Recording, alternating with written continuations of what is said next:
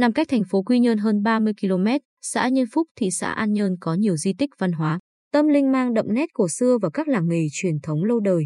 Có thể là một điểm đến thú vị để bạn trải nghiệm thư giãn dịp cuối tuần. Thôn An Thái là nơi có nhiều di tích văn hóa, tâm linh cổ kính để bạn tìm hiểu. Di tích Chùa Bà hay Ngũ Bang Hội Quán, nơi thờ Thiên Hậu Thánh Mẫu. Xây cách nay gần 150 năm bởi cộng đồng người Hoa thuộc bốn bang, Phúc Kiến, Triều Châu, Hải Nam, Quảng Đông và những người Minh Hương Tân thuộc từng định cư tại đây chung tay dựng nên. Xưa kia người địa phương thường tổ chức lễ hội đổ giàn tại ngũ bang hội quán để lưu giữ cầu quốc thái dân an, làm giàu thêm cho nền văn hóa vốn đã đa dạng nơi đây. Gần đó là chùa Bà Hỏa hay chùa Bà Sau, được dân làng An Thái xây dựng vào cuối thế kỷ 18 sau một vụ hỏa hoạn lớn. Cách đó không xa mấy là một ngôi chùa có lối kiến trúc cổ xưa khác là chùa An Hòa, hay còn gọi là chùa Bà Trước, tạo lập năm 1760 do lớp người cựu thuộc Minh Hương chủ yếu từ các họ Lâm, Trịnh, Quách sống tại Trang An Hòa, một địa danh thuộc xã Nhân Phúc thời đó, đóng góp xây dựng. Ngôi chùa này là một di tích lịch sử gắn liền với việc khẩn hoang lập làng. Trước cổng chùa có nền móng, bức bình phong, hai trụ biểu được đắp hoa văn, khảm mẻ công phu đặt hai tượng kỳ lân toát lên sự uy nghi. Di tích khác là miếu quan thánh, người dân gọi là chùa ông, khai sơn năm 1919 do nhân dân thuộc Trang.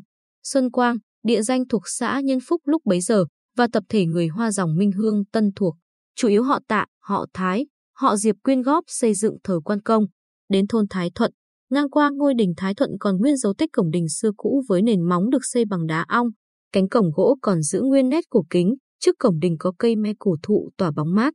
Ngôi đình được người dân trùng tu lại, nhưng cổng đình, tường rào vẫn giữ lại nguyên vẹn dấu tích xưa. Khi đến Nhân Phúc bạn đừng quên về thôn Hòa Mỹ, nơi nhiều năm qua người dân ở đây cùng nhau giữ được 26 cây cơ nia, cây cầy, cả trăm năm tuổi. Một loại cây mang đặc trưng của vùng Tây Nguyên, nhưng lại đâm chồi, nảy lộc và sừng sững trên đất nhân phúc. Có những cây cơ nia cổ thụ lớn phải bốn người ôm mới xuể. Bộ rễ cây chẳng chịt bò trên đất. Gốc cây có nhiều hốc hàng đẹp mắt. Giờ đây với người dân thôn Hòa Mỹ, đây là báu vật của thôn cùng chung tay bảo vệ cây.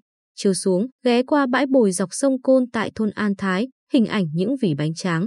Vỉ bún với sắc trắng vàng bắt mắt được xếp ngay ngắn phơi dọc bờ sông khiến bạn phải ghi lại những khung hình đẹp của một làng nghề. Dừng chân tại đây, phóng tầm mắt là cả một khung cảnh làng quê yên bình. Xa xa những dãy nhà nằm uốn lượn quanh những con đường làng được tráng nhựa phẳng phiu. Đồng lúa xanh bạt nghìn dì rào trong gió, lũy tre làng in bóng dưới lòng sông. Hít một hơi gió nồng nàn căng tràn trong lồng ngực, tự thấy lòng thanh thản đến lạ. Một ngày dạo chơi nhân phúc, Ngoài check-in nhiều danh thắng đẹp, bạn còn có thể thưởng thức các món ăn được lưu truyền từ xưa đến nay, như bún song thần, tàu hũ, tàu sa và cảm nhận những nét đặc trưng rất riêng của vùng đất này.